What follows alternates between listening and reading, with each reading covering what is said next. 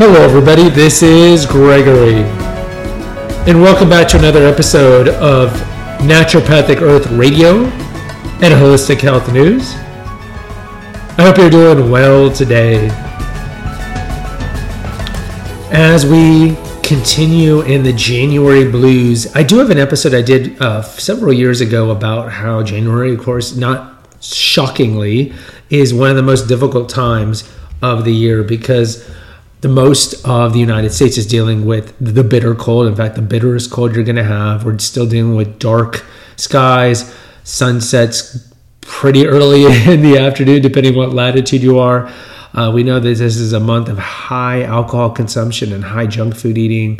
It's it's also a month of stress uh, higher rates of domestic disputes and fights, uh, partly because maybe uh, stress from the holiday season, you overspend. There's just a lot of convergence, like astrology. There's just a lot of things lining up in January uh, for it to be a difficult month. So, of course, uh, the best thing to do is, is is fight this. Get vitamin D, get out in the sun, exercise, watch your diet, limit your alcohol, and try not to have dysfunctional relations with people.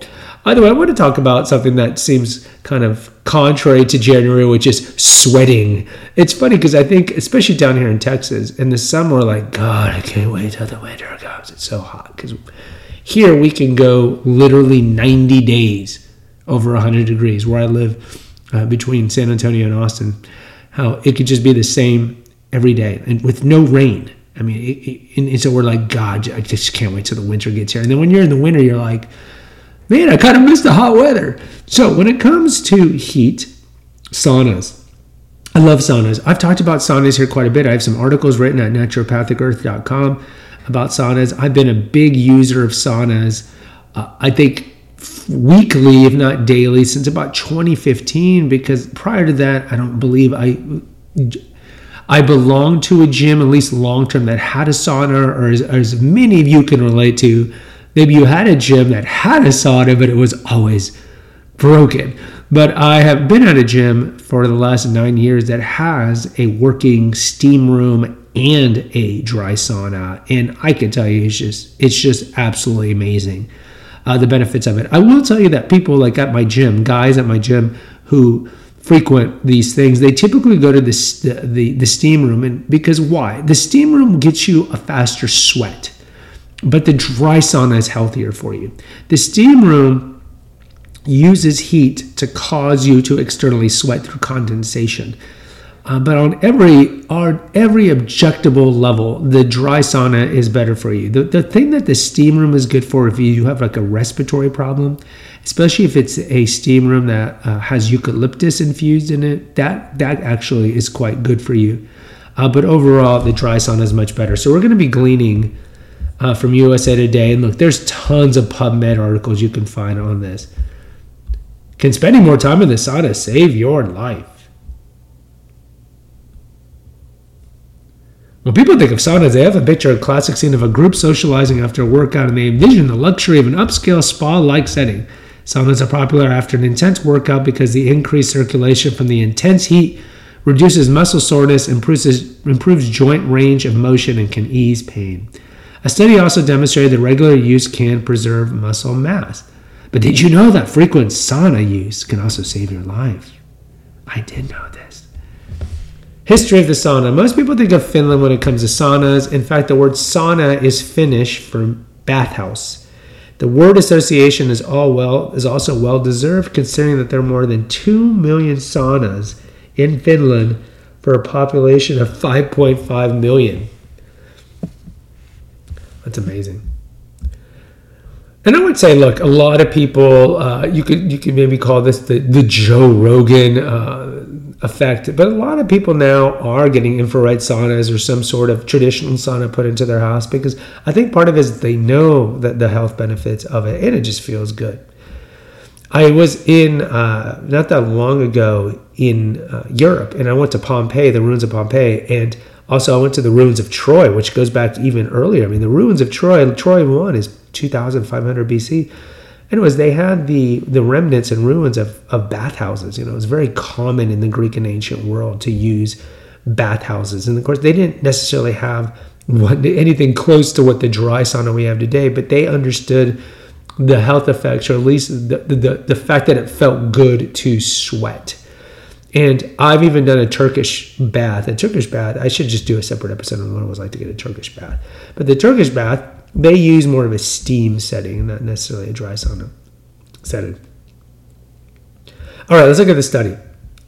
There's an off-site and ongoing study of more than 2,300 middle-aged men from eastern Finland who were tracked for an average of 20 years. And you can look this up. This is called the Kuopio Ischemic Heart Disease Risk Factor Study. Kuopio is K-U-O-P-I-O. Ischemic Heart Disease Risk Factor Study. Researchers found reduced risk of sudden cardiac death, fatal coronary heart disease, fatal cardiovascular disease, otherwise known as CVD, and all cause mortality in sauna users. Interestingly, the risk reduction was also dose dependent. For example, for men who reported using the sauna four to seven times per week, the risk of fatal coronary heart disease was significantly lower when compared to men who used the sauna once a week.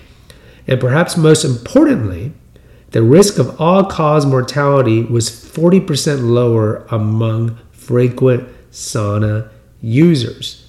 Now, this kind of talks about a study that I had done, and I did an episode on this years ago, probably in, in 2005, where it was in fact 67% cut in all cause mortality if you did dry saunas at least four times a week for 20 minutes, and the heat had to be uh, around 120 degrees. So this study is kind of reaffirming that, but the number here is a little lower. It's saying here it's 40% cut in all cause mortality instead of 70%. The studies find an association between frequent sauna use and reduction in mortality are often cited because the researchers adjusted them for potential biases and confounders like socioeconomic status, baseline physical activity, and cardiovascular fitness levels. Most importantly, access was not an issue for participants given how deeply sauna use is rooted in Finnish culture. So, how does sitting in a sauna for 20 minutes multiple times a week achieve reductions in morbidity on par or exceeding that of prescription medications and other Western medicine and interventions?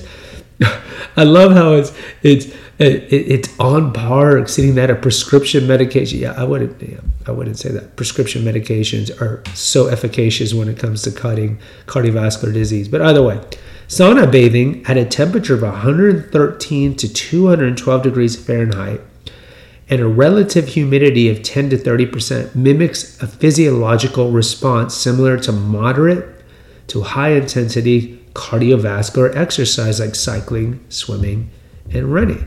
I love I love how the temperature range is 113 to 212. Uh, that seems pretty high. The high heat it seems pretty large on the spectrum there. I've never been in a dry sauna that's been under 160. At 212, I mean, you are baking hot, 212. The high heat raises the surface temperature of the skin, and the heart rate can increase to 100 to 150 beats a minute. The meta analysis of multiple studies identified possible pathways for how regular sauna bathing could reduce the risk of cardiovascular disease and mortality, including, and I'm sorry if I have a little cold, I got the sniffles here, reduction in blood pressure, improved function of the endothelium, which is the thin membrane lining inside of heart and blood vessels, and relaxed blood flow. Reduction in oxidative stress and inflammation. We know that's important. Free radical damage is bad. This is why a lot of people uh, will use something like turmeric or the antioxidant vitamins like vitamin A, C, and E, or they'll drink a lot of tea, in particular green tea, because if it's high levels of catechins and polyphenols, which are which are anti-inflammatory, also has a positive modulation of blood cholesterol levels, increased HDL and decreased LDL. So HDL is a good cholesterol, LDL is a bad one. Positive impact on the autonomic nervous system. These benefits make sense because dysregulation of these pathways can lead to chronic diseases such as diabetes, high blood pressure, high cholesterol, and other risk factors for coronary artery and cardiovascular disease. Should you spend more time in a sauna? If you have access to a sauna and are considering incorporating it into your routine, first discuss it with your doctor. Remember, using the sauna induces the same physiological response you would experience from an intense workout. Sauna use is not recommended for those who have a history of low blood pressure, recent heart attack, stroke, individuals with altered or reduced sweat function. Pregnant women should also reduce the sauna or stay away from them. Another word of caution the average sauna bather can secrete half a kilo of sweat, about one pound. Hydrating is essential after the sauna. I'm going to talk about my personal sauna experience in a second. If you don't have access to a sauna, I highly recommend cycling heat and cold exposure as often as possible at home. Before bed, add two scoops of Epsom salt for a comfortably hot 20 minute bath, then rinse off with a 5 minute cold shower. Set the bedroom temperature to 65 degrees to optimize cellular recovery overnight. That's actually a great idea. I mean, I do I do set my thermostat at 64 and I'm hot at 64. But I've never thought about doing Epsom salt baths, uh, hot ones, and then doing a, a cold five minute shower. Five minute shower cold is difficult. So let me tell you my experience with with my dry sauna. So when you have your own dry sauna, of course you can you can create your own environment. Uh, when you use a public sauna, I mean, I could do a separate episode on some of the weird stories I've done or had in in dry saunas. As a whole, if I go into the dry sauna and I have space to lie down and nobody else is in there, I can fall asleep in my 20 minutes. So, to, to, to repeat, the studies are this. So, the most efficacious way for you to use the dry sauna is you might want to write this down. The temperature needs to be at least 180 degrees. You got to be doing it at least four times a week, and it's got to be for 20 minutes minimum. Okay, so 180, four times a week, 20 minutes minimum. So if I go in there alone, I can fall asleep. What drives me crazy is at my gym, there are signs at the door of things that you're not supposed to do, yet people still do them. And one of the ones that really annoys me, because I'm just an old boomer, because I just turned 50, but even though I'm a Gen Xer, I'm an old boomer in my mindset, is guys who go in there with headphones. They leave their phone outside. I mean, some will bring them inside, even though, you know, it's really bad for your phone and after a few minutes it'll tell you to take the phone outside because it's overheating but they'll have their headphones on and i can listen to their music and they put it loud because dry saunas are quiet so i'll tell them you know can you please lower your music? It's way too loud. Because you know some people go in there to relax right? They want quiet. Then you come in there and there's some guy listening to rap music. Or i've had guys go in there with essential oils and they'll, they'll rub essential oils all over them while they're in the dry sauna. And A, I, I don't think it's smart to be applying essential oils neat to your skin at 200 degrees. And we have a separate feed here on essential oils that I do. I don't think that's smart, but more importantly, it's just inconsiderate because you know essential oils are the most potent form of a flower or a plant, and they are strong. And if you are in a closet, essentially you're in a closet that's not ventilated, that is going to be exceedingly, exceedingly strong. And again, it's just inconsiderate. It's inconsiderate. So there are times while I'm in there, I am sweating, and, and you know it talks about how you should hydrate. Normally, I use the dry sauna after I've done like a five a five mile run, and so I'm already desiccated. I'm already dried out. I'm already dehydrated. And then I'll go in there and lie in there for 20 minutes. I'll do my prayers. I'll say my rosary. If nobody's in there, I'll say it out loud or I'll, I'll doze off while saying it. And um, I should probably drink more water. And then when I leave, though, you know, some people have to leave early because their body's not really adjusted to it. When I leave, the room, I always hold on to a hook outside because I do sometimes, because of the change of temperature and your blood pressure, sometimes I feel a little faint when I stand up right when I leave. So I kind of hold on to something. And then when I go take a shower, it's funny because my body is like a rotisserie chicken. It's so hot that I can put it on the coldest temperature in the shower and it feels like tepid water. That's how hot my body is. But I love dry sauna. I mean, I complain about like how people are irresponsible in there. They'll come in with sneakers, even though there's a sign that says don't come in with sneakers. Uh, despite all these things, I do love the dry sauna, and I would highly, highly recommend that all you guys do a dry sauna. If you guys do work out at gyms, find a gym, even if you have to drive farther, that has a good dry sauna. And if you're touring the place, ask them, you know, how often do you maintain your dry sauna? Because the worst thing you want to do is sign a deal with the gym and then it's broken six months in a row, and you're not benefiting it.